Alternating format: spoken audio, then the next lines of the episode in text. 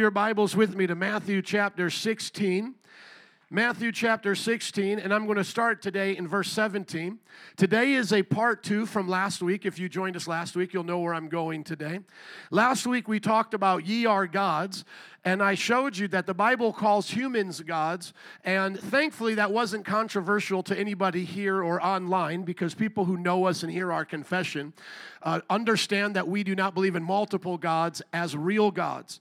But yet, the Bible calls different creatures gods. The Bible says that there are angels, they're called gods, humans are called gods, uh, Satan, who's a fallen angel, is called the god of this age, and so forth. And so what we hear is that there are creatures that are called gods. Gods. Everybody say gods. Amen. Plural. So you might think that's strange as a Christian to come to a church that just confessed there's one God, that we talked about ye are gods last week, and I had you look at your neighbor and say, you're a god. And that was like a trick because some of you were like, I don't know if I should do that because I don't believe in that. But it's okay in the sense of understanding how the Scripture uses it. So I want you to see why I'm talking about that today again. And then I have more notes for you if you have the app or online at our website. You can check it out. Look at Matthew chapter sixteen, verse seventeen. Blessed are you, Simon, son of Jonah, for this was revealed to you not by flesh and blood, but by my Father in heaven. What was revealed to him? Who Jesus is. He's the Christ, the Messiah, the Son of the living God. And I tell you that you are Peter, and on this rock I will build my church, and the gates of hell will not overcome it. I will give you the keys of the kingdom. Everybody say keys of the kingdom. Thank you. Keys of the kingdom. And whatever you bind on earth will be bound in heaven, and whatever you loose on earth will be loosed in heaven. Now, go ahead and scroll down there, brother, for these notes. I have a lot of them there. We're going to talk about that kind of funny picture in just a minute. But uh, go ahead and scroll down. Perfect. So everybody can see that. Turn with me now to John chapter ten, verse thirty-four. And I want to tie it into our series. So we're in a series right now learning about the church. Everybody say the church. Thank you. In the church, there are God's rulers. God's rulers have been called gods and lords and kings and princes in the Scripture. Even though we know there's only one God, there's only one Lord, there's only one King, and there's only one Prince of Peace. Can I hear an amen?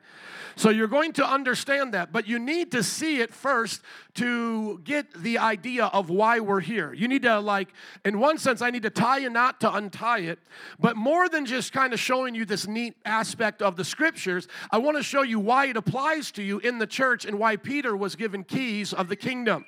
Now, notice what Jesus said here. Is it not written in your law, I have said you are what? You are gods. If he called them gods, to whom the word of God came and Scripture cannot be set aside, what about the one whom the Father has set apart at his very own and has sent him into the world? Why then do you accuse me of blasphemy, blaspheming? Because I have said, I am God's son. Do not believe me unless I do the works of my Father, but if I do them, even though you do not believe me, believe the works, that you may know and understand that the Father is in me and I am in the Father. Somebody say, you are gods. Now, do you see that I just said that right there from the Scriptures? Jesus said that. Now, this is going over review. Now, look at your neighbor and say, review is for you. Okay, it's for everybody. Even though if you were here last week and you got every single point that I said, it's still good that you get the review. Notice Jesus doesn't correct the Old Testament for calling them gods. So he actually uses it as a starting point for him being the Son of God. As we've read in Matthew chapter, chapter sixteen, Peter got the star next to his name because he rightly proclaimed Jesus to be the Messiah, the Son of God. Now, as we've talked about that before, Jesus is not just a son of God, as we are sons and daughters of God. He, as a son, is equal to his Father. So take, for example, we're adopted into the family of God, made sons and daughters, but we are not the actual sons and daughters of God. Can I hear an amen? You're adopted into God's kingdom, but you are not of the same nature of God. So let me just give you an example. I can adopt a child into the Wyrostic family, but do they have the Wyrostic D N A? No. So that is the difference between us and Jesus. Jesus is God by D N A, and he's equal to the Father as the Son. We are God-like, godly, brought into the family, but we are not equal to the Father and the Son or the Holy Spirit. Everybody tracking with me? So it's just to be understood like that. Now notice Jesus is making this argument. I'm not making this argument. Jesus is making this argument. That is his whole point. The Jews in the book of John want to stone him for blasphemy. Blasphemy means to make yourself equal to God in this context. That's what they're upset about. And they're upset that he's calling himself God's son. Now, if everybody is just a son or daughter of God who's in covenant with God, adopted by God, this is not merely by creation being called sons and daughters of God. So those who say we're all sons and daughters of God in a general sense, it's not true unless you've been adopted into the literal family. We are creatures of God, but we're not in the family of God unless we're in covenant with God. Can I hear an amen to that? Just want to make sure you understand that we're still in the uh, the orphanage of the devil, and the devil is a bad taskmaster, okay? And he's a bad slave master. And so we're in that orphanage until we get back adopted in. Now notice this. Jesus is saying that you guys are upset with me for calling myself the Son of God, and they understood that to be in that unique sense. Because otherwise they just would have been like, oh, you're, you're a son of God? Well, I'm a son of God. We're cool then, right? No, no. They understood Jesus by calling himself the Son of God was making himself equal to the Father. How many get that? Can I hear an amen? Amen. I was listening to myself the other day, and I'm like, I stopped like twenty times and asked you if you guys are tracking with me. And then every time I go back to my message, I'm like, why do I do that? And then I go, I go back to preaching, and I look at your blank stares. That's why I do that. That's why I do that, because I'm just not a communicator that just wants to preach into the air as if you're not listening. I got to make sure that I, I connect with some blank stares here, okay? Jesus is being accused of blasphemy because they know that he is not merely a son of God like how we are a son of God. Amen? He is claiming equality with God like the very family member in my house would say, I am equal to my father because I have the D N A of my father. That is the difference. Jesus is equal to the Father. That's why he says, don't just believe. Believe me when I say I'm God's son. Believe me because I can do whatever the Father does, and the Father is in me and I am in the Father. That kind of relationship has never existed up until this point. Can I hear an amen? Now, because of Jesus and the cross, we will then be in Jesus, and then we can be in the Father, but Jesus is our mediator. No one gets to the Father but by Jesus. Can I hear an amen for that? Okay, so you all are tracking with me. But why do we go here? Not for Jesus' argument of divinity. That is a great point. That's also the point that uh, Peter is making, but we have gone through that. When he says, you're the Christ, the Son of the living God, he doesn't mean, Peter is not just saying, Jesus, you're a son, just like I'm a son of God. We're both sons of God. That means we're brothers. No, that's not what he's talking about. When, when Peter said, you're the Messiah, the Son of the living God, he's saying, you're God like the Father. You only do what the Father does, and you have to track through the book of Matthew, the book of John, and we've done that before weeks prior. Why I I am here today is because of that first point. What Jesus builds up to the main point is he says, don't just get upset that I am telling you that I am God's son in this unique way, because God also has unique other relational sons. This would be adopted, and he calls them gods too. Does everybody get that? Look up that at verse thirty-four. Is it not written in your law? That's the first five books of the Old Testament. I have said you are what? Gods. So Jesus' argument is this. If the Father can call creatures gods and they're not equal to him, how much more should you accept me being God, the Son, equal to the Father, if I have a unique relationship with him that no one else does? Does everybody get that? That's the entire point of that. Now let me show you where he called them gods. The quote is directly from Psalm. Let's go there, Psalm chapter two. Uh, excuse me, Psalm chapter eighty-two, verses one through six. And starting in verse six, and then we'll work our way back up. There's the context of Psalm eighty-two, and then there's the actual quote. So in Psalm eighty-two, six, he says the exact quote that Jesus just said. And brother, if I could get a little mic in the um, the uh, the monitors, please. And it's also working a little bit weird, so I don't know if there's a damper. The battery's bad. Please and thank you. Now notice in verse six, I have said you are what? Gods. You are what? Gods. You are all sons of the Most High. So notice This right here is the quote that Jesus is saying. Does everybody get that? But I said, does everybody get that? This is the quote that Jesus is saying. Have I not said you are gods? But the psalmist David is not the one who heard this first. The one who heard this first was Moses, because he says, is it not written in your law? Go to the John passage so everybody can see it, please. Is it not written in your law, I have said you are gods? Now, is the book of Psalms considered to be the law of the Israelite people? No, it, it's not considered the law. It's a book of poetry and songs. It also uh, provides prophecy, but it is not the law. The law came to Moses in the first five books known as the Torah. Can I hear an amen for that? Amen. So now let's go actually to the Torah, where men are called gods. Going back to our notes, let me make sure I have the right reference here, please. Scroll over. Go to Exodus seven, verse one. Notice that, oh no, start in uh, Exodus chapter twenty-one, verse five, and then we'll go to Exodus seven. I didn't show you Exodus seven last week, and I want to show it to you here. Exodus chapter twenty-one, verse five. Make sure that you see this clearly, because the Bible is not going to contradict itself. Exodus twenty-one, verse five. But if the servant declares, now this is a part of the law, what they're supposed to do with their servants who want to stay with their masters. And by the way, this shows you that the slavery of the South that people did in the name of Jesus in American history was not biblical. Slavery in the Bible was totally different with a, thank you, sir, with a master-servant relationship that would be like a boss and employee relationship. It was so good and well done that after you had paid off your debts, or you were no longer a threat because you had been captured in war, you could remain in the family you had served in.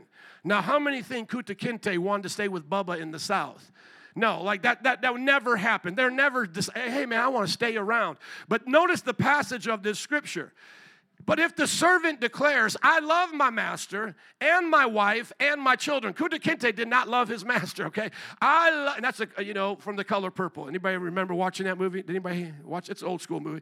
I love my master and my wife and my children and don't want to go free. So I don't want to go out there on my own and start my own business. I want to keep working here. This is a boss-employee relationship. Then his master must take him before the judges.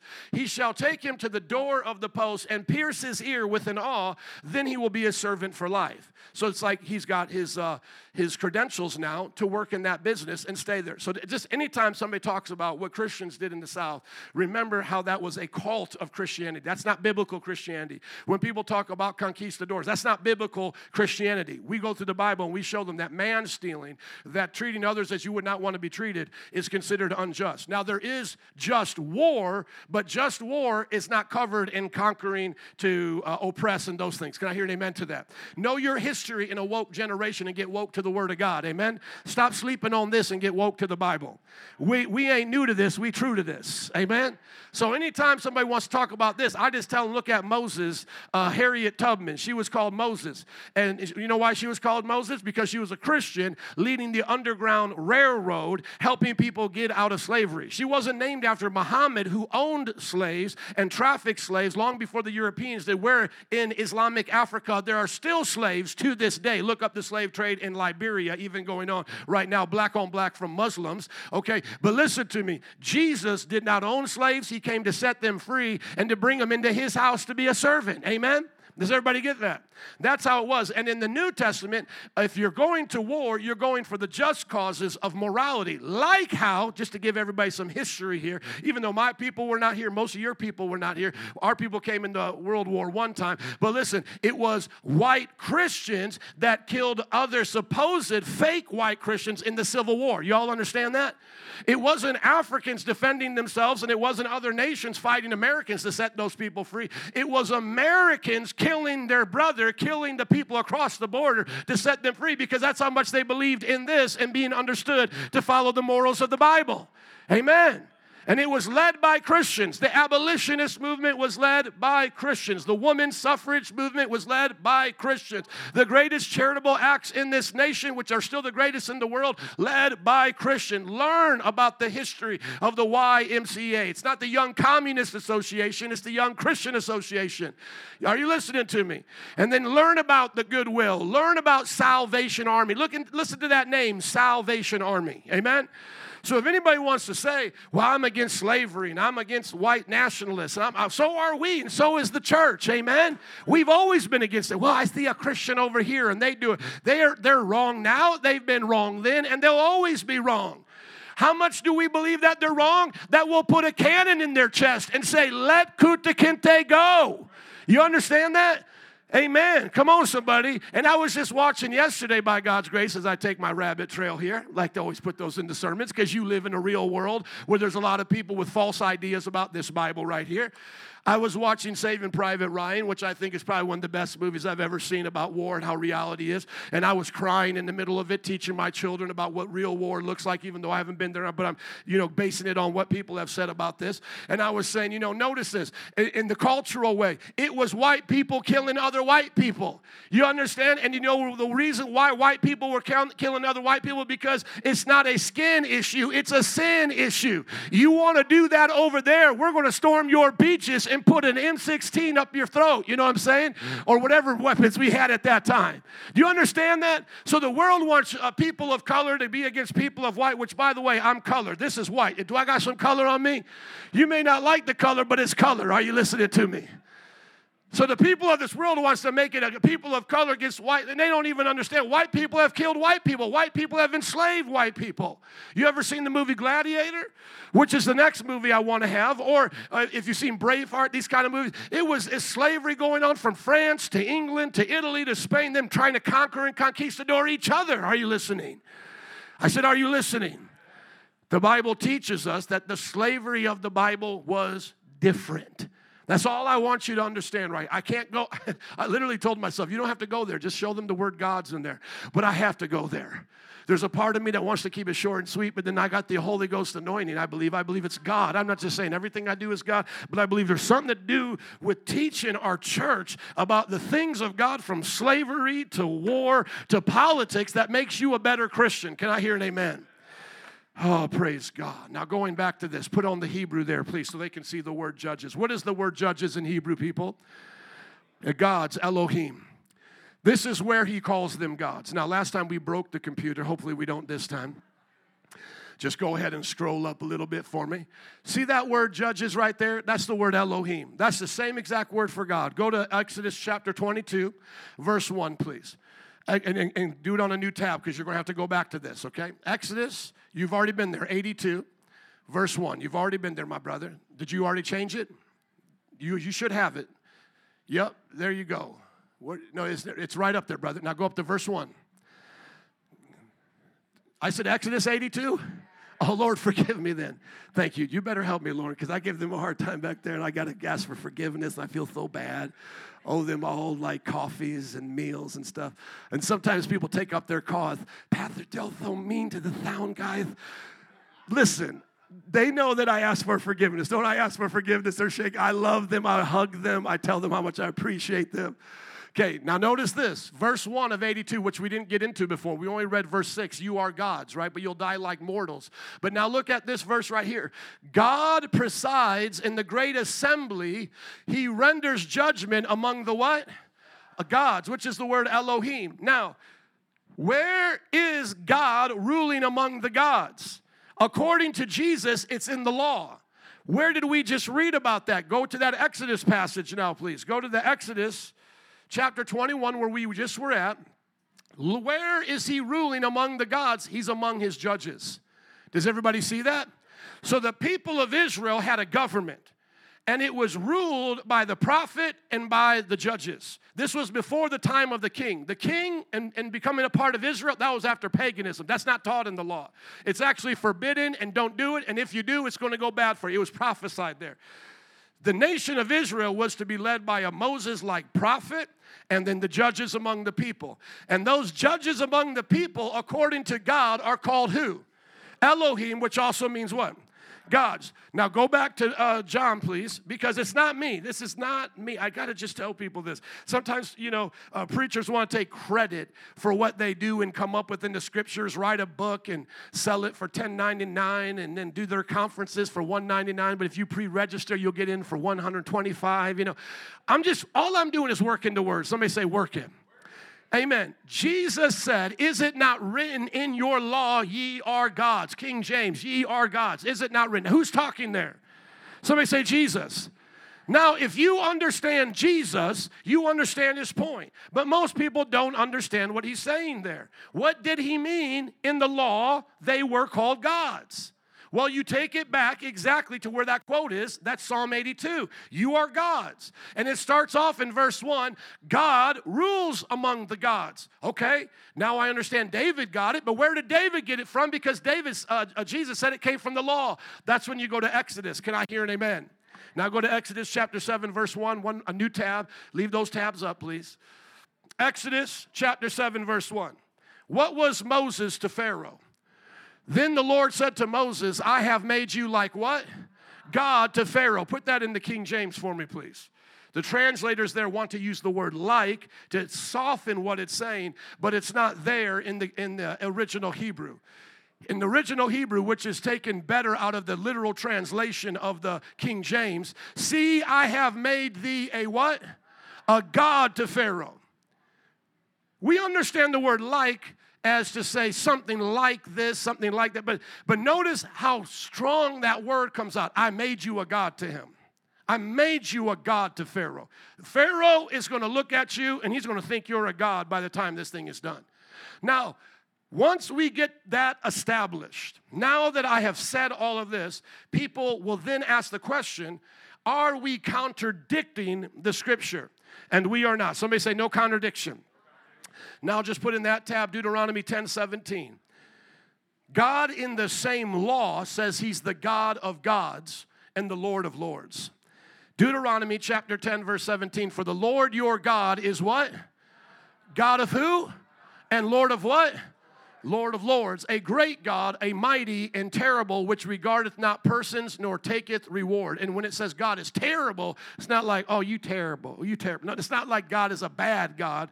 It's saying that you don't want to mess with him. Even in our word awesome, we say it so much that we don't see the awe in the sum.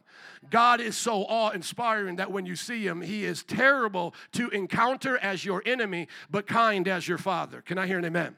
How many know there's some good men here that are nice and are friendly, but there'll be a terrible opponent if you want to take them on right now? You get what I'm saying? Like, I would put myself as one of those. I'm not saying I'm the toughest, John. I'm not saying I'm the baddest. I'm just saying, like, it's not going to go good for you. There's going to be some scratches on you at least. That's why when I watch fighting with my kids, and they're always, like, wondering, like, Dad, why didn't you do that? Because I didn't want to get hit in the mouth every day for, for my job, you know? It's like U F C dudes, they're bad. I mean, they're awesome. But you look at what they have to go through to win the fight. The guy who wins the fight is still bloody. You all understand what I'm saying? The guy who wins the fight is still black-eyed and blue, bruised and all that. There was just something about that when I was growing up, and I'm like, I don't want to get hit in the face all the time, you know. But I have a lot of respect for him. But I'm just going to tell you right now, even if you win the fight, you're not going to feel like you just walked out of here without being in a fight. Amen. Can I hear an amen? We're not afraid of strength in this place. But notice this right here. God's a terrible God, according to the King James. He's mighty. He's amazing. Now, what does it say he is? He's the God of gods. He's the Lord of lords. So how do we reconcile this idea of there's only one God? Go quickly with me to Isaiah. Isaiah chapter forty-five. There's only one God. Verse ten, how do we uh, rectify this with he's the God of gods? Is there a contradiction in the Scripture? I think not. Isaiah chapter forty-five. Let me look at my notes. I have the wrong Isaiah passage. Uh, scroll down just a little bit. It's not going to be there. Just, just go scroll down a little bit. Uh, I'm there's no God before me or after me. It's not going to be verse ten. Just keep going down. There we go. There we go. Now notice this right here in verse fourteen. Go up to verse fourteen, please. Surely God is with you, and there is no other. And there is no other what? There is no other what? God. But now go back to the one that it says that he's the God of gods and that we're called gods. Just go to, uh, just give me, uh, let's start with uh, Psalm eighty-two, verse one. Give me Psalm eighty-two, verse one. What does it say? He's God among the gods. And you could take it off the Hebrew because it says it just as well in English. God is great in the assembly. He renders judgment among the who? Gods. Now just go back to the other one that we just read in Isaiah. There's no other what? God. Now, how do we reconcile that? How do we reconcile that with the Scripture? And then go to uh, Psalm uh, uh, excuse me, go to Exodus chapter seven, verse one. Exodus chapter seven, verse one. And what does it say here? I will make you a what to Pharaoh? I will make you a God. And then going right back, please. I just want everybody to see this, to the Isaiah passage. And then what does he say about himself? There is no God besides me. There is no other. Does everybody get that? Amen. Now just scroll up a little bit, please, because I do have verse ten, and I want to see why it's not there. Go up there, and then uh, Lauren, look it up for me. And where it says, uh, yeah, it's not going to be Isaiah forty-five ten. Somebody look, uh, Lauren, look it up for me where it says, before me there is no God formed, nor will there be one after me. Now, how do I reconcile this? Go to First Corinthians chapter eight, verse two. Somebody say, make it plain. I have to do this because otherwise people won't take it serious when the Bible calls them gods, and they won't take it serious that he's the only God. There is a solution to this, but you have to take it serious. And I want that passage where it says there's no God before me and there's no God after me. forty-three ten, thank you. Put it up there quickly, and then we'll get to the Corinthians one. Isaiah forty-three ten. How many are happy we still pulled it out of Isaiah forty-five? Amen. He repeats it a lot, by the way, in Isaiah forty-four through forty-six. God is continually defining who he is. You are my witnesses, declares the Lord, and my servant who I am chosen. This is why I want you to understand this, so that you may know and believe me and understand that I am he. Before me, know what was formed? God, nor will there be one after me. Now, why is this important? Because the same arguments that I'm using right now, the Jehovah Witnesses use, as well as Mormons, to make other gods. You notice where it says, you are my witnesses, declares the Lord? That's what Jehovah Witnesses use, and they put the word Jehovah, which is the German rendition of Yohe-Vahe in the Hebrew Yahweh. So that's why they call themselves Jehovah Witnesses. But really, they're the devil's witnesses because they're liars. What they say about Jesus is that Jesus is a second created God after the Father, and we worship both the Father and we worship Jesus. Jesus as God's plural. They'll never tell it to you like that, but that's what their doctrine boils down to. Then the Mormons will say that we have a God over this universe, and there's only one God, but then there are gods above him. As universes are many, there are gods that are many. And so if we now do what is right, we as humans can become God, because God was once a human like us. And so in their mindset, God is a human that got exalted. God was once a human, now he's an exalted God. God. That is not, that is not even made up according to what preachers do to make them look silly. That's what they believe. And so when you ask them about exaltation, ask them about that word, exaltation, what does it mean to a Mormon? They will say, we, like our Heavenly Father, are starting off human, and then we'll be exalted to God. Now, how many know that if Jesus is an actual God after the Father, this scripture could not be true? Because it says there is no God formed after him as a real, literal God. Can I hear an amen? How many know Mormonism couldn't be true because there is no God ever after this one true God? Does everybody get that? Does everybody get that? You cannot be a God after our God. There's not one formed before him, nor will there be one after him. Can I hear an amen? Okay, now go back to Psalm eighty-two, verse one. I have to draw this out because people get confused here. God presides in the great assembly. He renders judgment among the what? Now, how do we reconcile that? Go to First Corinthians chapter eight, and then we're going to get to the message. Somebody say it's just the review. We're not even at the message yet, okay? This is every. I remember hearing this last week. I did add a scripture or two to the review, but it's still the review. Now look at First Corinthians chapter eight, verse two. And this is what I had in my heart, but I wasn't able to get to. Notice what the scripture says about who these people are. Starting in verse two. Those who think they know something do not yet know as they ought to know. But whoever loves God is known by God. So people who think they understand all this, but they're not Christians, and they don't have the wisdom of God, they don't know what they're talking about. Verse four, so then about eating food sacrificed to idols, we know that an idol is nothing at all in the world, and that there's no God but one. So what's going on is people are fighting over idolatry, whose God is right in the Roman Empire. Christians are being persecuted. And Paul says they don't know what they're talking about unless they really know God. And if you know God, you'll understand God. And the first thing that he teaches is that idols aren't any gods at all. There's only one God. Now watch verse five. For even though there are so-called gods, and let's put this into King James again, First Corinthians chapter eight, verse four, because the word so-called is not even in the literal Greek again. Once again, our um, lowercasing of, of gods to make it seem less than. It's not in the actual word. So it's like capital G God is the real God, and it's lowercase g gods. That's not there. The quotations around God is not there. That's not in the Hebrew. And then like, like, like he says to Moses, I'll make you like a God. The word like is not there. And then here, so-called gods, it's not there. Hebrews, uh, uh, the Greek here in the King James is more literal. For there be that are called what? Look at verse five. For there be that are called what? Gods. Not so-called gods. They're called gods. Does everybody get that? There be that are called what? Gods, whether in heaven or in what? Earth. As there be what? Gods many and lords many. You see, how do you rectify that? With Isaiah forty-three and Isaiah forty-five. There's gods many, there's lords many, but there's only one God. No God formed after him, nor God before him. And even here, just in the context, there is none other but God who is one. Is Paul contradicting himself? Is Paul contradicting the Old Testament? No, because now watch this. But to us there is but one God, the Father, of whom are all things, and we are in him, and one Lord Jesus Christ, by whom are how many things? All things, and we by him.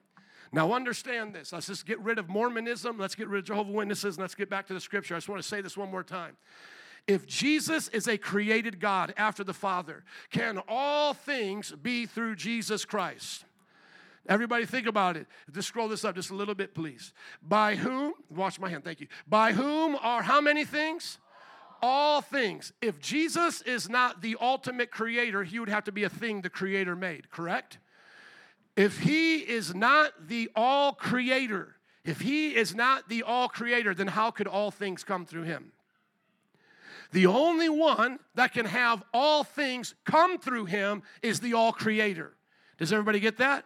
Please go back to our first tab and put in John chapter one, verse one. In the beginning was the Word, and the Word was with God, and the Word was God. He was with God in the beginning, right? And through him all things were made. Without him nothing was made that has been made. Who is the Word according to John?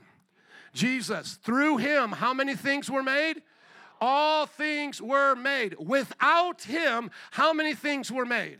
Nothing. So without him, how many things were made? Nothing. No thing was made that has been made.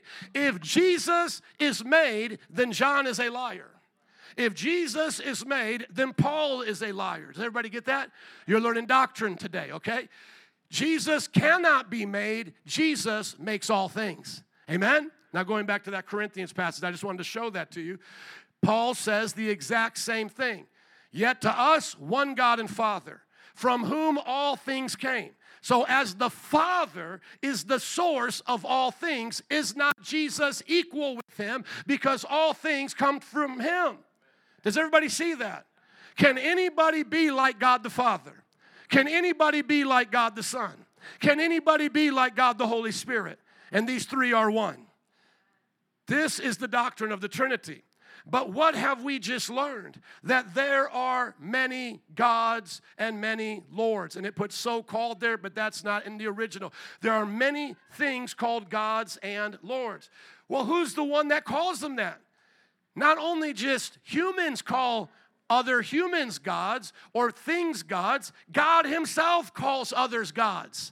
That's why the word so-called should not be there, because it's literal. Go back to Psalm eighty-two, verse one. God presides among the assembly of the what? Gods. Who's speaking? If we believe Scripture is inspired, who is speaking right here? God. Scroll on down to verse six. Ye are gods, I said. Who is the I right here speaking? God. I said, ye are what? Gods. And then see what the Son says, if you still have it up, John ten thirty-four. He said, ye are gods. Jesus speaks it. God the Father, God the Son, by the inspiration of the Holy Spirit, calls others gods. Who called Pharaoh, who called Moses a god to Pharaoh? God called him. Okay, this is Jesus calling people gods. Go back to Exodus chapter seven, verse one. The Lord said to Moses, who is speaking here? The Lord, God, see, I have made you God to Pharaoh. Does everybody get that? So who called Moses God to Pharaoh? God did. Is he contradicting himself? No, go to First Corinthians chapter eight. This is Holy Ghost aerobics. Y'all getting in spiritual shape? There are those who are called gods, many. There are those who are called lords, many.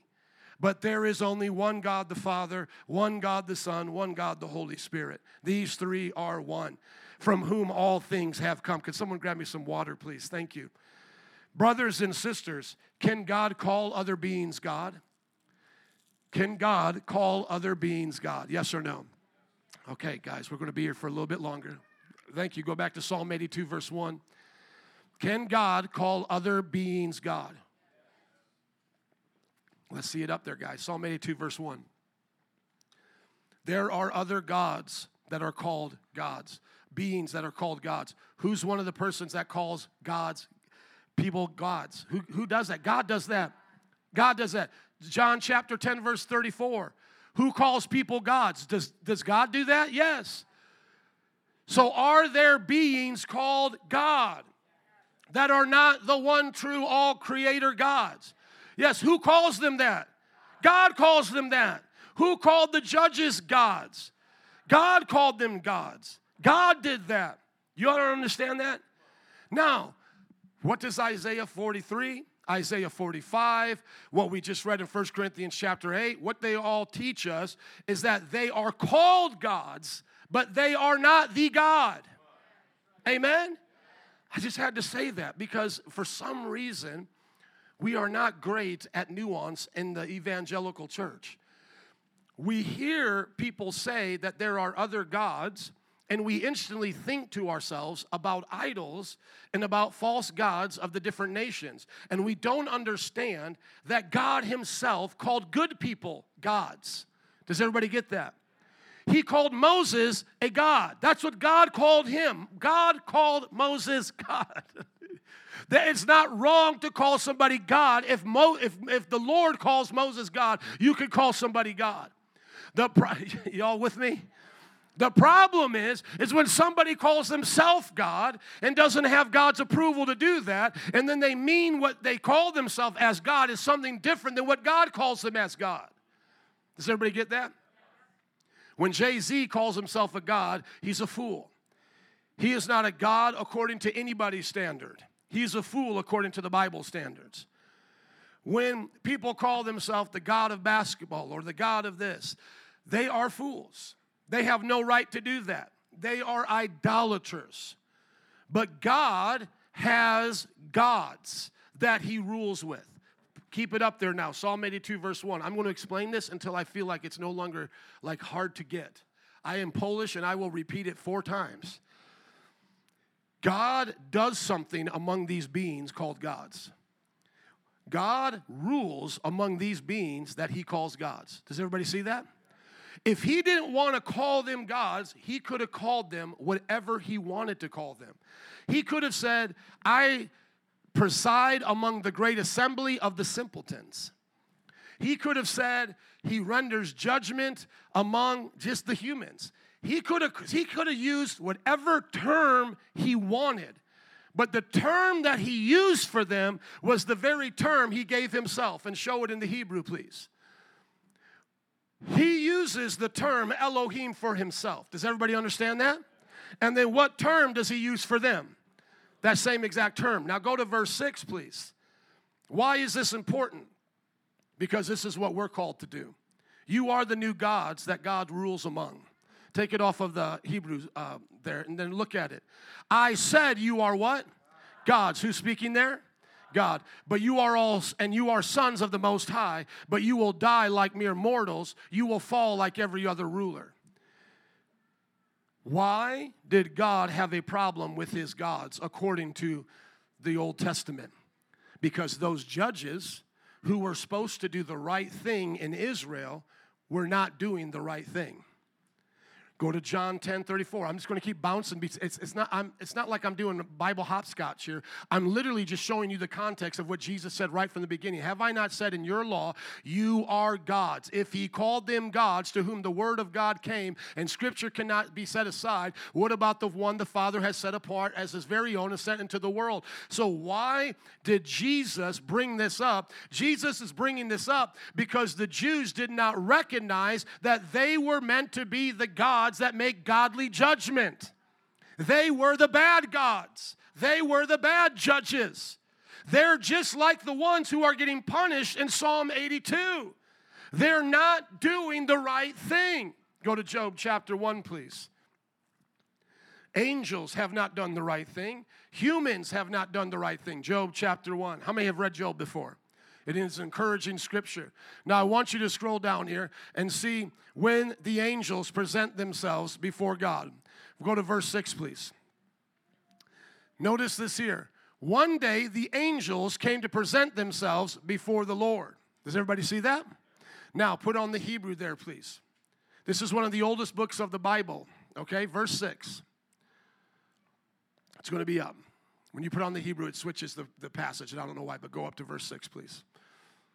Now, notice when they come to him. Verse six, scroll down just a little bit. Take your time, and you'll see him. Notice what he calls these angels. Go ahead, my brother. Just go down here just a little bit. Notice what he calls them, okay? Maybe you were in the right or close to the right spot. Where are we in this passage? Verse five, keep going. Let's keep going. For each of them thinks, perhaps. There we go. Thank you. Do you see this word right here? Ben Elohim, Ben Hala, or Ben Ha, Elohim. Does everybody see this? The angels are also called sons of God. Sons of God. Why are angels called sons of God?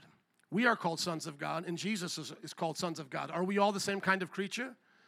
No, it's because each one of us has different places of authority. Jesus, as the Son of God, is equal to the Father in his exact nature. He is the creator of all things. The angels, like us, were created with dominion.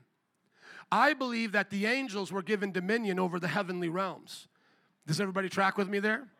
Uh, uh, uh, humans were given dominion over the earthly and animal realm. Everybody tracking with me? Okay. But both of those lost their places. Both of those lost their authority. So when we see Psalm eighty-two, he reigns among the gods. Michael Heiser, in his book, The Unseen Realm, if you could put it back up there, Psalm eighty-two, verse one, says that this not only applies to humans, it also applies to those angels. Because angels are called gods as well. When Saul goes to see the witch of Endor and a demon comes to deceive him, she says, I see a God, I see an Elohim. The same exact word is used of demons. Can I hear an amen? It's also used of the devil. How many have heard it used of the devil before? Go to Second Corinthians four four. There is battle between the gods. Think about that. There's battles going on between the gods that the Bible has called gods. The God of this age has what? Has blinded the mind of the unbeliever. Sounds like there's a God that's out of place. See, remember when Paul said there are many gods, there are many lords, but there is only one God and Father from whom all things have come. And there is only one Lord, Jesus Christ, from whom all things have come. Amen? So these angels were appointed with their authority. Humans were appointed with their authority. Go to Genesis chapter one, verse twenty-eight. And God has reigned among them as the sole all-creator God in that sense. There is only one all-creator. There's no one before him. There's no one after him. And humans do not become God like that. Angels do not become God like that. There's none before and there's none after. He's the first and the last. Can I hear an amen? He's the Alpha and Omega, the beginning and the end. But look at when he creates humans. God blessed them and said to them, be fruitful, increase in number, fill the earth and subdue it, rule over the fish in the sea and the birds in the sky and every other living creature that moves on the ground. Highlight these words, subdue it, rule over. See, God created us to be his gods on the earth, his rulers. Subdue it and rule over, please. When I say the word subdue it, you think of someone in charge, don't you? When I think, when I hear the word rule over, I think of someone in charge.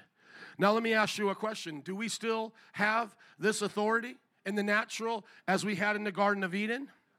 No, because we lost it. We have certain kinds of privileges over the animals, and yeah, we subdue them in some way, but we're not ruling over the earth as God called us to. We're in a battle now. We're in a battle against Satan. And go to Luke chapter four, verse five. Satan got our authority in that garden. Jesus had to come to get it back. And that's why you and I have to understand how this works, because the church is the place where we demonstrate we have that authority. Notice it in Luke chapter four, verse five. The devil led him, talking about Jesus' temptation, to a high place and showed him in an instant all the kingdoms of the world. And he said to him, I will give you all their authority and splendor. It has been given to me. And I can give it to anyone I want to. If you worship me, it will be what? Yours. Wow. How did Satan get all the kingdoms of the world? We gave it to him. Did God give it to him? Who did God give all the kingdoms of the world to? To us. But we gave it to him when we sinned. And then God established us through the law to try to get it back. Did those judges who got the authority of God get it back? No, they did the wrong thing and they were cursed. Did the angels who had their authority get it back? No, they got damned. Some of them are in hell right now. Others are allowed to roam the earth. So who got it back, y'all? Jesus. Now you understand why Jesus came in the flesh? Go to uh, Matthew chapter sixteen. Are you ready for the message now? That was all the review. You ready for the message? I'm being honest with you. I need to know if you're ready. Because if not, I'll go back over it. That was just all review. How many remember most of that from last week? Amen. I'm not lying if you weren't here last week in first service. I, that literally was the first service message. Now notice this. Go up to just a little bit to verse sixteen so everybody can see. Jesus is on earth now. Jesus, think about this. The Son of God, who's equal with the Father, who has made the entire universe and has watched this literally go to hell in a handbasket, who has watched angels fall, who has watched humans fall, is now on earth with an assignment. Everybody get that? He's now on earth with an assignment. Is he on earth to become a God? Is Jesus a man becoming a God? No. He's God becoming man. Does everybody get the difference? This is not a Hindu guru teaching you your meditative ways to get back up to your God status. This is not any of that nonsense. This is God taking on flesh like you go into space would have to put on a space suit. He came from heaven to earth and put on an earth suit. And now he wants to know, what do they think I am? What do those people, just go up a few verses, what are they saying about me? Who do they say the Son of Man is? The Son of Man is the title given to the divine one who takes on flesh. In Daniel chapter seven, he saw the Ancient of Days and someone come up to him who looked like man and start to get worship. And he knew as a monotheist, we don't worship anybody but the Father. And as he saw that one who looked like a man get worshiped, he said, I guess we worship in a man now. But he didn't understand. It was the God-man. We weren't becoming idolaters in Daniel chapter seven. What was happening is the Father was opening up heaven saying, it's just not me here. I have my Son and I have the Holy Spirit. Are you all tracking with me? Which I wish I had more time to get into, but I've done it so many times that you have to go back and listen to those messages. So he says, who do they say the Son of Man is? Some say John the Baptist, which is another human. Elijah, another human. Others, Jeremiah, one of the prophets. And here you can see that these ridiculous people believed in reincarnation.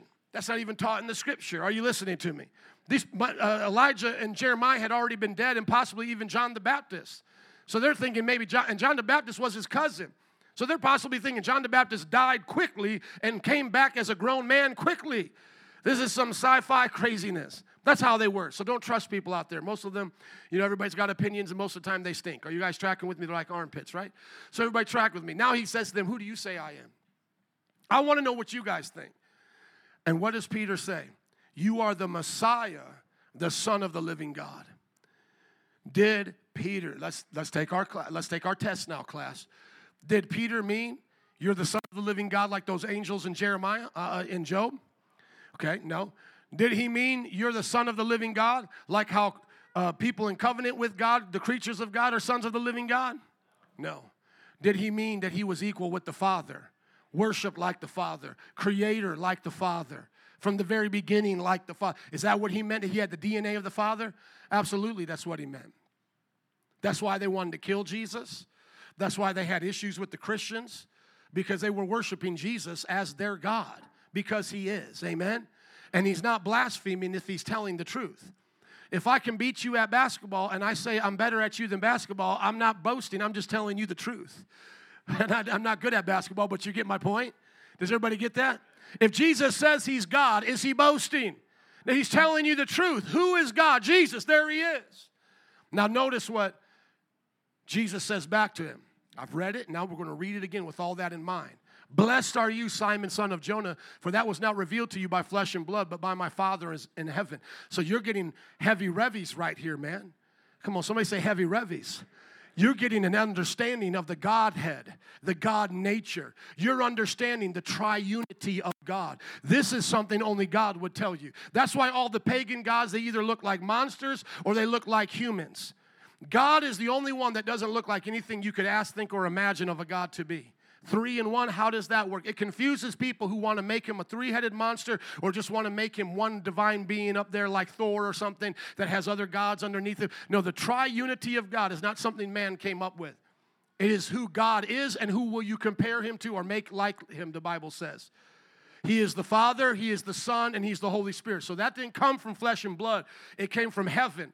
And then he changes his name from Peter, uh, from Simon to Peter, and then he says, on this rock I will build my church. And the Catholics, which we have spent a lot of time messing with them in the previous messages, want to say that the church is literally built on Peter as a pope and then the successions that come afterward. But as I've taught you, Peter and the word rock are not the same word. One is Petros in the masculine and one is Petra in the feminine. You all tracking with me? Peter is not transgender, okay? He is not gen- gender confused. The reason why the word rock is in the feminine is because it's not the same name as Peter. It's not referring to the same thing. The rock that the church is built on is the confession that Peter just made. That's why when we have the faith of Peter, we get what Peter gets. What he got right here for his right answer is the keys of the kingdom of heaven. Now, who do you think had those keys? Adam and Eve. Who did they give them to? The devil, right? You all tracking with me now? But now Jesus is coming back to snatch some keys from the devil and give it to his church. That's why when people say, I don't need the church, I have to remind them, you need a brain and you got to use it. Because the church is where the keys of the kingdom are at.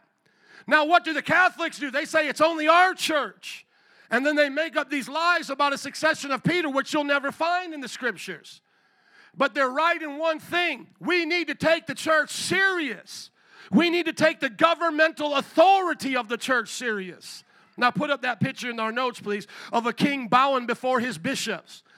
The reason why Christendom did this is it because, it's because it wanted to let every king know God is over you and we are over you. You see the bishops laying hands on the king there? That was the command of God in the Old Testament once they went in that direction. Everybody tracking with me? The king was under the authority of the prophet. Now, do I believe in Christian nations? No, I don't, because in the new covenant, we do not start a Christian nation until Jesus Christ comes as the king to appoint kings. But why do you think they do this? This is the Church of England over the King of England. Come on, everybody. Don't have me show you Aztecs doing it. Don't, ha- don't have me show you Romans doing it. Don't have me show you Pharaohs. It, from time and eternity in the past, religious folks have always been over their religious, uh, over their dictators, over their rulers, et cetera. Why did they tie that together? Because they understood God was over government.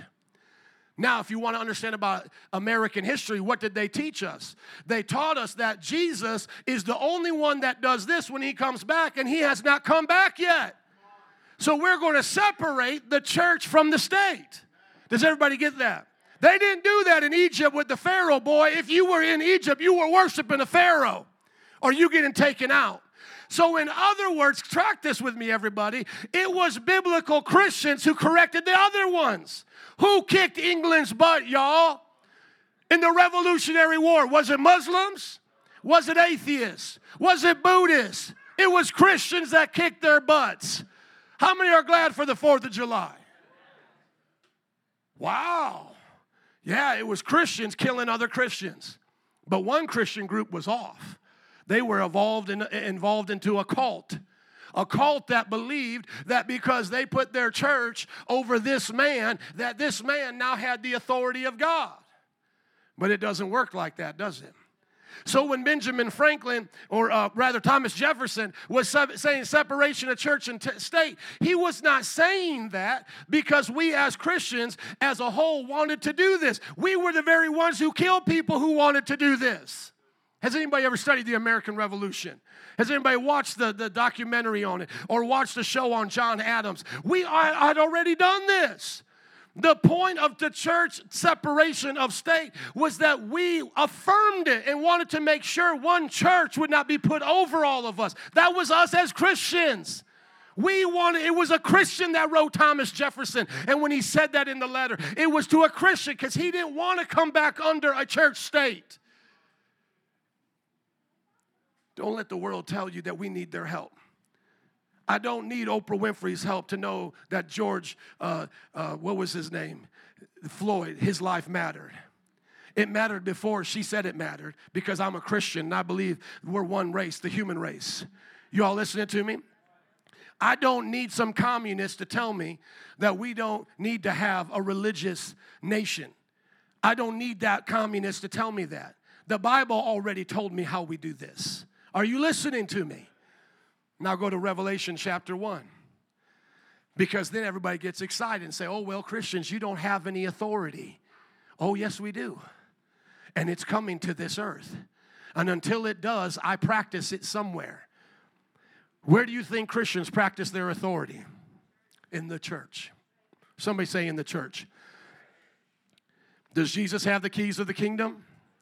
Absolutely, he does. Go to Revelation chapter one.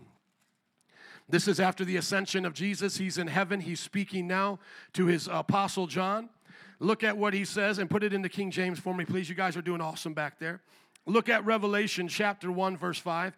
And from Jesus Christ, who is the faithful witness, the firstborn among the dead, the first begotten of the dead, the prince of the kings of the earth, unto him that loved us and washed us from our sins in his blood, he hath made us what?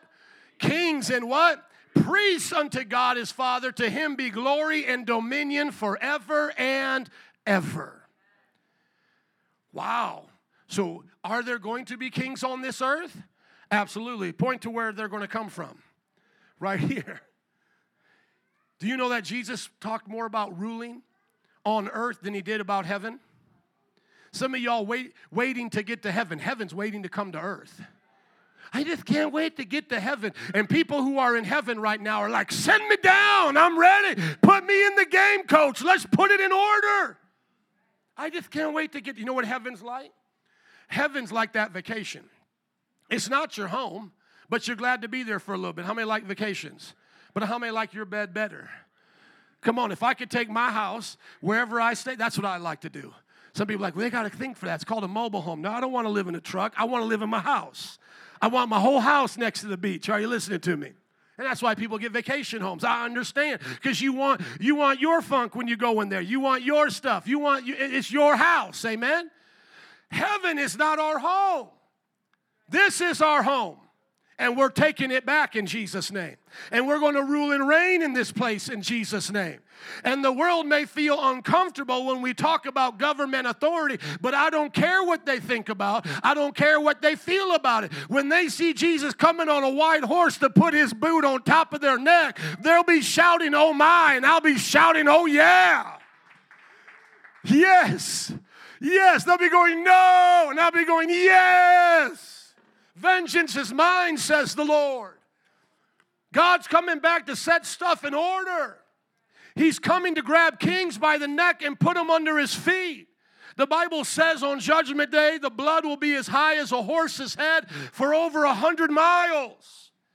There is authority upon this earth. Somebody say authority. Thank you. Jesus talked more about ruling and reigning and taking care of his business than he did about heaven. Heaven was not on Jesus' mind. Jesus said, I have many mansions and all of those things. Don't worry about it. How many know there's condos at the beach for you? But you don't got to worry about what he said. Think about is this, this world right here. What are we supposed to pray? Thy kingdom come, thy will be done. Where? On earth as it is where? In heaven. Turn with me in your Bible to the book of Luke. twelve thrones. The Bible talks about twelve thrones that the apostles will be on. I don't care if it makes the world uncomfortable. They need to feel uncomfortable. Uh, excuse me, Matthew chapter nineteen, verse twenty-eight.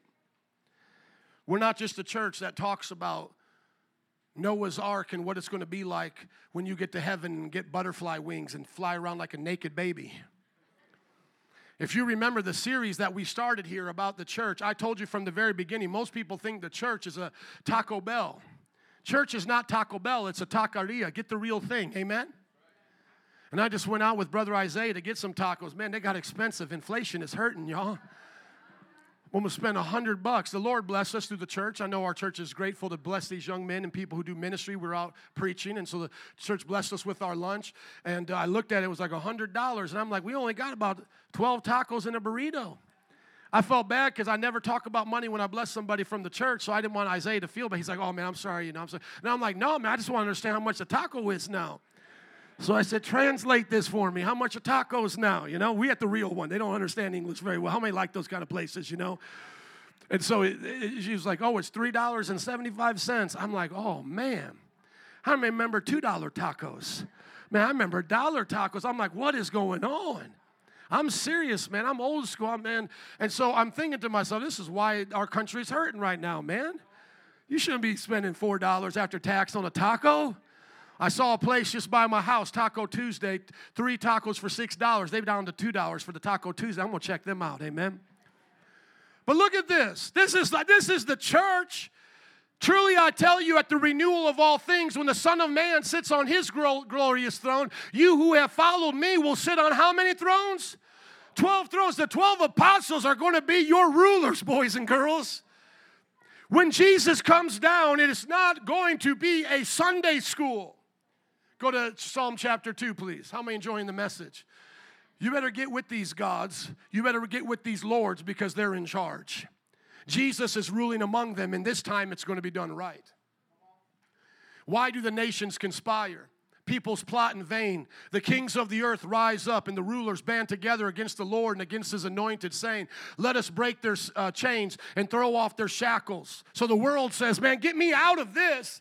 I don't want this. He, the, the world says that they call God's commands their chains and their shackles. Man, I don't want to have to know my gender. I don't want to have to be married to one uh, of the opposite sex. I, I don't want that. I'm going to get away from this. I'm going to abort my children. I'm going to persecute the church, and that's why the Christian people are the most persecuted people across the globe. Let us get away from all of this, and the one in heaven laughs. Remember when it said in King James, he's terrible? You about ready to learn about it right now. He laughs, and the Lord scoffs at them. He mocks them, and he rebukes them in his anger and terrifies them in his wrath. Remember we said the word terrible? Terrifying in his wrath, saying, I have, somebody say, I have installed my king on Zion, my holy mountain. That's King Jesus. How many like King Jesus? Look at what it says. I will proclaim the Lord's decree. He said to me, you are my son. Today I become your father. Ask me, and I will make the na- nations your inheritance, the end of the earth your possession. You will break them with a rod of iron. You will dash them to pieces like pottery. Some of my friends are pastors, and they like dressing up like construction workers to say God's going to be building something new in your life. Look at me, guys. I got my hammer. I'm just like Jesus, going to build something in your life today. Thank you, boys.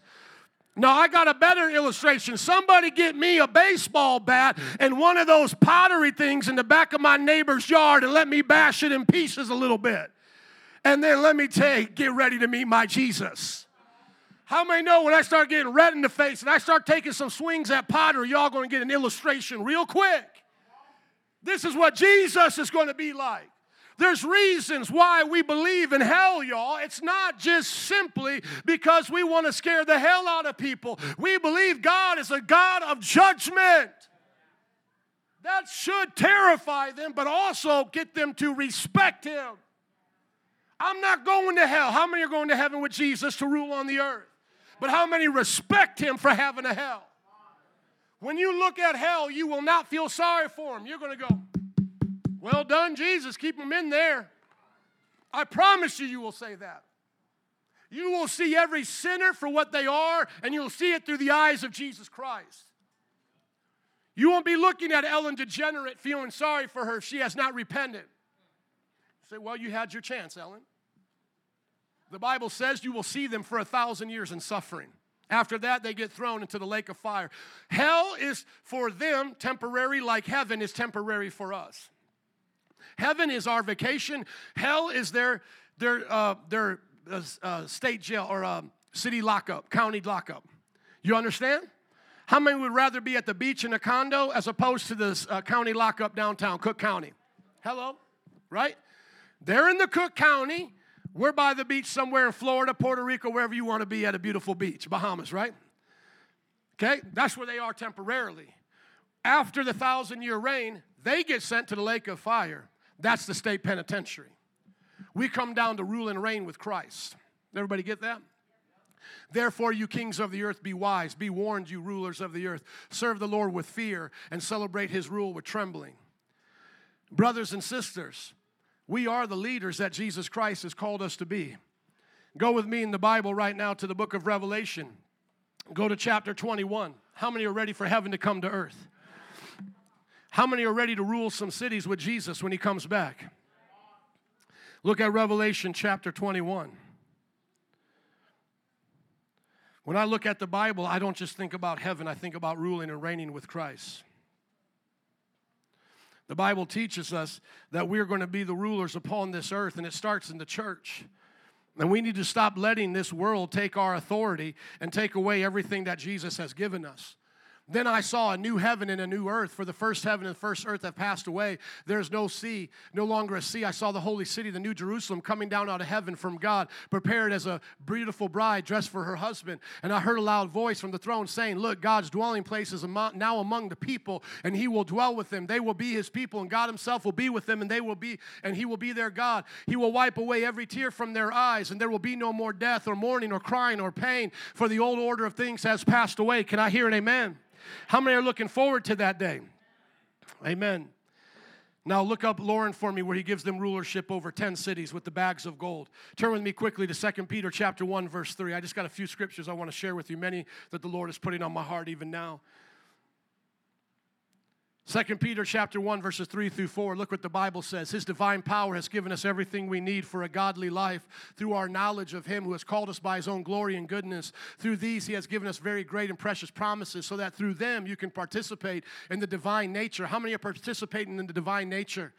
Amen. This is what it's like until he comes back, having escaped the corruption in the world caused by evil desires. What do we do now, in other words? We do this in the church. For this reason, make every effort to add to your faith goodness, and to goodness knowledge, and to knowledge self-control, and to self-control perseverance, and to perseverance godliness, and to godliness mutual affection, and the mutual affection love. For if you possess these qualities in increasing measure, they will keep you from being ineffective and unproductive in your knowledge of our Lord Jesus Christ. But whoever does not have them is what? Is what? Notice that what he calls them is what? Nearsighted and what? Blind, forgetting that they have been cleansed from their past sins. Where is it at, Lauren? Luke nineteen, please. Go to Luke chapter nineteen. If you don't know your assignment, you won't have the vision to see what God is doing. And it's verse seventeen. Thank you. Go to verse seventeen. Daryl, would you come, please? Or who was ever on the keys, please and thank you. Notice this, brothers and sisters, that when we get rewarded, he'll say, well done, my good servant. His master replies, because you have been trustworthy in a very small matter, take charge of how many cities? Why is it when Jesus talks about blessings, he doesn't say, take charge of four golden chariots in heaven? When I talk to my friends, they're like, I can't wait to go to heaven so I can wakeboard. I can't wait to go to heaven so I can go fishing. You're not doing any of that in heaven. Do you know what you're doing in heaven? You're worshiping Jesus, the King, and, and feeding his horse until it comes down to conquer the earth. Hey, is this the horse he's coming down on? Okay, I'm going to get him some hay. All right, horsey, you're going to be conquering the world with Jesus in just a little bit. Please get the scripture with the white horses. I may just start having a reader up here. Is that okay? It's an old school way of doing it. Seriously, I'm about ready to have somebody to sit on a stool with a, a, a, a mic and have the table in front of them because I got too much to give you that I can even write in my notes. I don't have the scripture memorized like I should. I don't know every uh, address, but I know where it's at, and I just want to give you so much in this series. Just hold on to that scripture for a minute, Lauren, but I want you to get this. He said, I'm going to put you in charge of ten cities. Do you remember when, when Jesus was about ready to ascend to heaven in the book of Acts? They said, is it now that you're going to restore the kingdom of Israel? And he said, don't worry about the dates and the times. Don't worry about that. Wait for the promise of my Father. And then you shall receive power when the Holy Ghost comes on you. Somebody say power. Somebody say power. Power. Power. Power. Come on, power. That's what we receive. Put in First Corinthians chapter six before we go to Lauren's scripture. Why do you need power? To be his witness. What are you witnessing? I want everybody to get this. What are you witnessing? You're witnessing to the kingdom of God coming. Notice what the scripture says. Y'all having all these arguments and fights. Don't you know that the Lord's people will judge the world? Highlight verse two, please. The Lord's people will what the world? What is the Lord's people going to do in this world? What did he call the judges of the Old Testament? Now you know the scripture. Now you know it. And what is Corinthians addressed to? The church. If you are not, if you are going to judge the world, why aren't you competent to judge things right now? Man, if you got the power of God to be a witness and one day you are going to judge the world, why are you not competent to judge trivial things?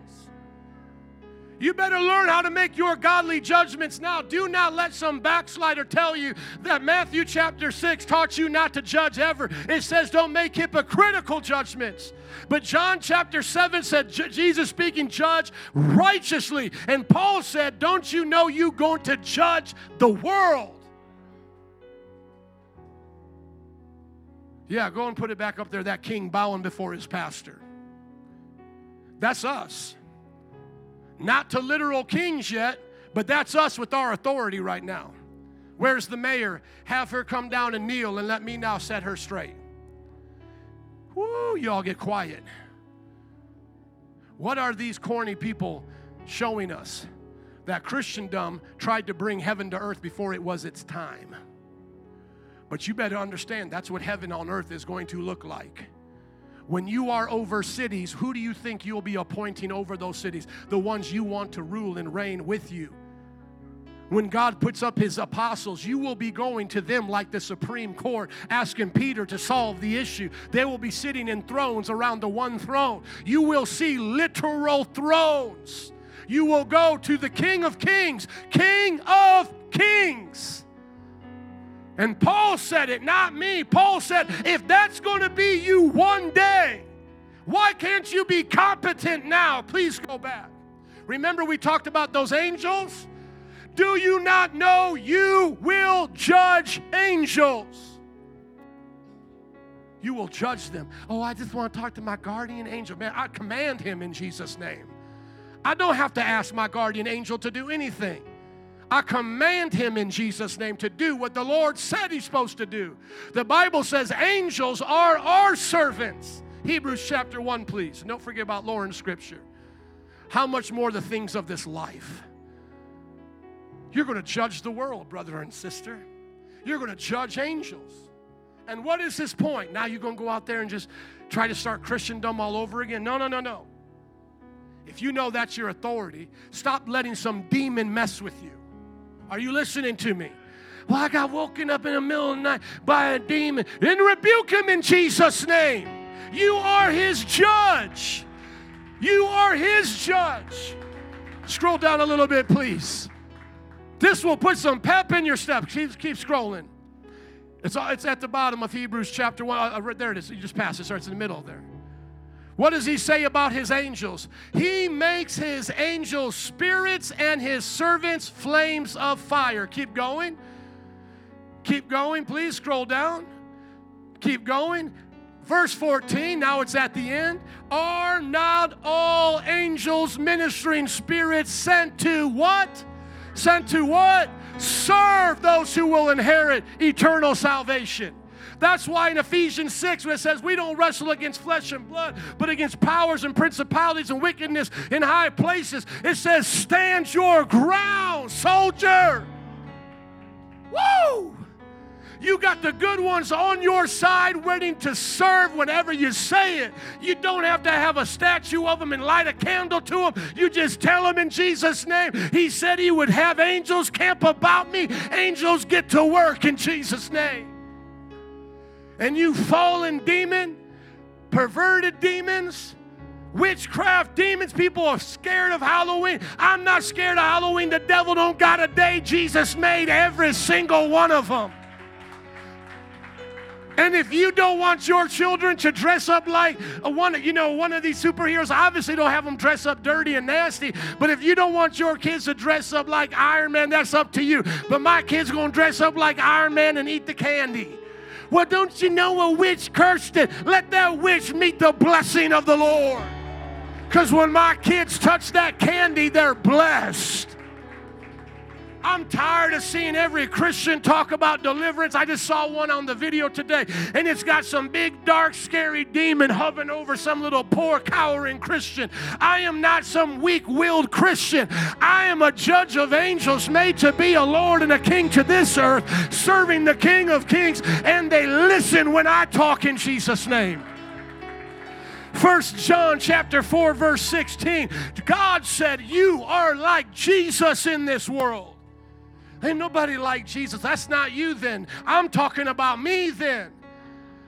You know, nobody's perfect. When I'm not talking about you, then I'm talking about me, because I'm perfect like my Heavenly Father. Well, what if you sin? I get rid of it in quickness. Are you listening? But I'm not letting some devil convince me that I'm a worm of the earth. I'm what God called his servant. Look at it. Just scroll up, please. Verse fifteen. Verse fifteen.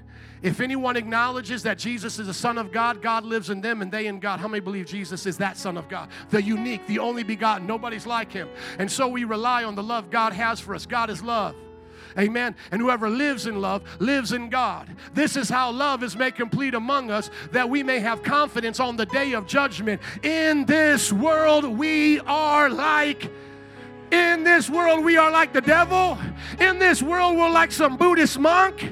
In this world, we're like the police. No, no. In this world, we are like Jesus. That's what you're like.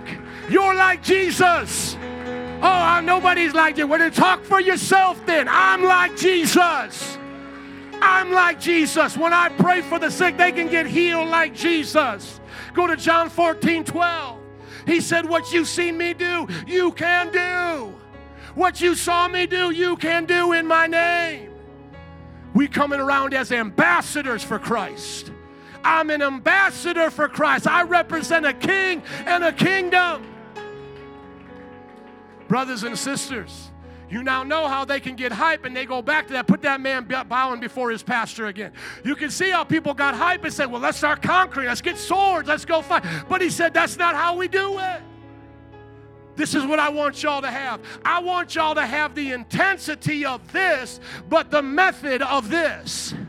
I want you to understand when you pray for a mayor, you praying like that.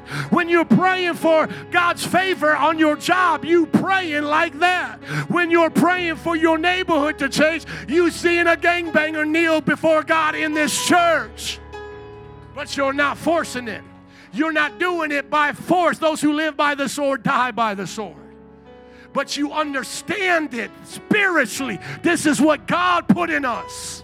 Going back to John fourteen, whew, you truly know whoever believes in me will do the works I've been doing. Well, can't nobody do what Jesus did? He told me to do what he did. He told me to do what he did. That's why we cast out demons. That's why we pray for the sick. That's why we go out preaching. We also have to be ready to be crucified with them, because he, because he said, take up your cross. Hello? You act like Jesus, they're going to treat you like Jesus. He says, and they will do even greater things than these. Why? Because I go to the Father. When Jesus was on earth, there was only one person representing that kingdom at that one time. Peter was then the first member of that church, but that church began to spread. That's what he means by greater. We don't become greater than the Son of God in nature. We become greater as we multiply, because we don't die. The church keeps growing and spreading across the earth. When he was only there in Palestine and Israel, now we're in India and China and Latin and South America. Come on, people.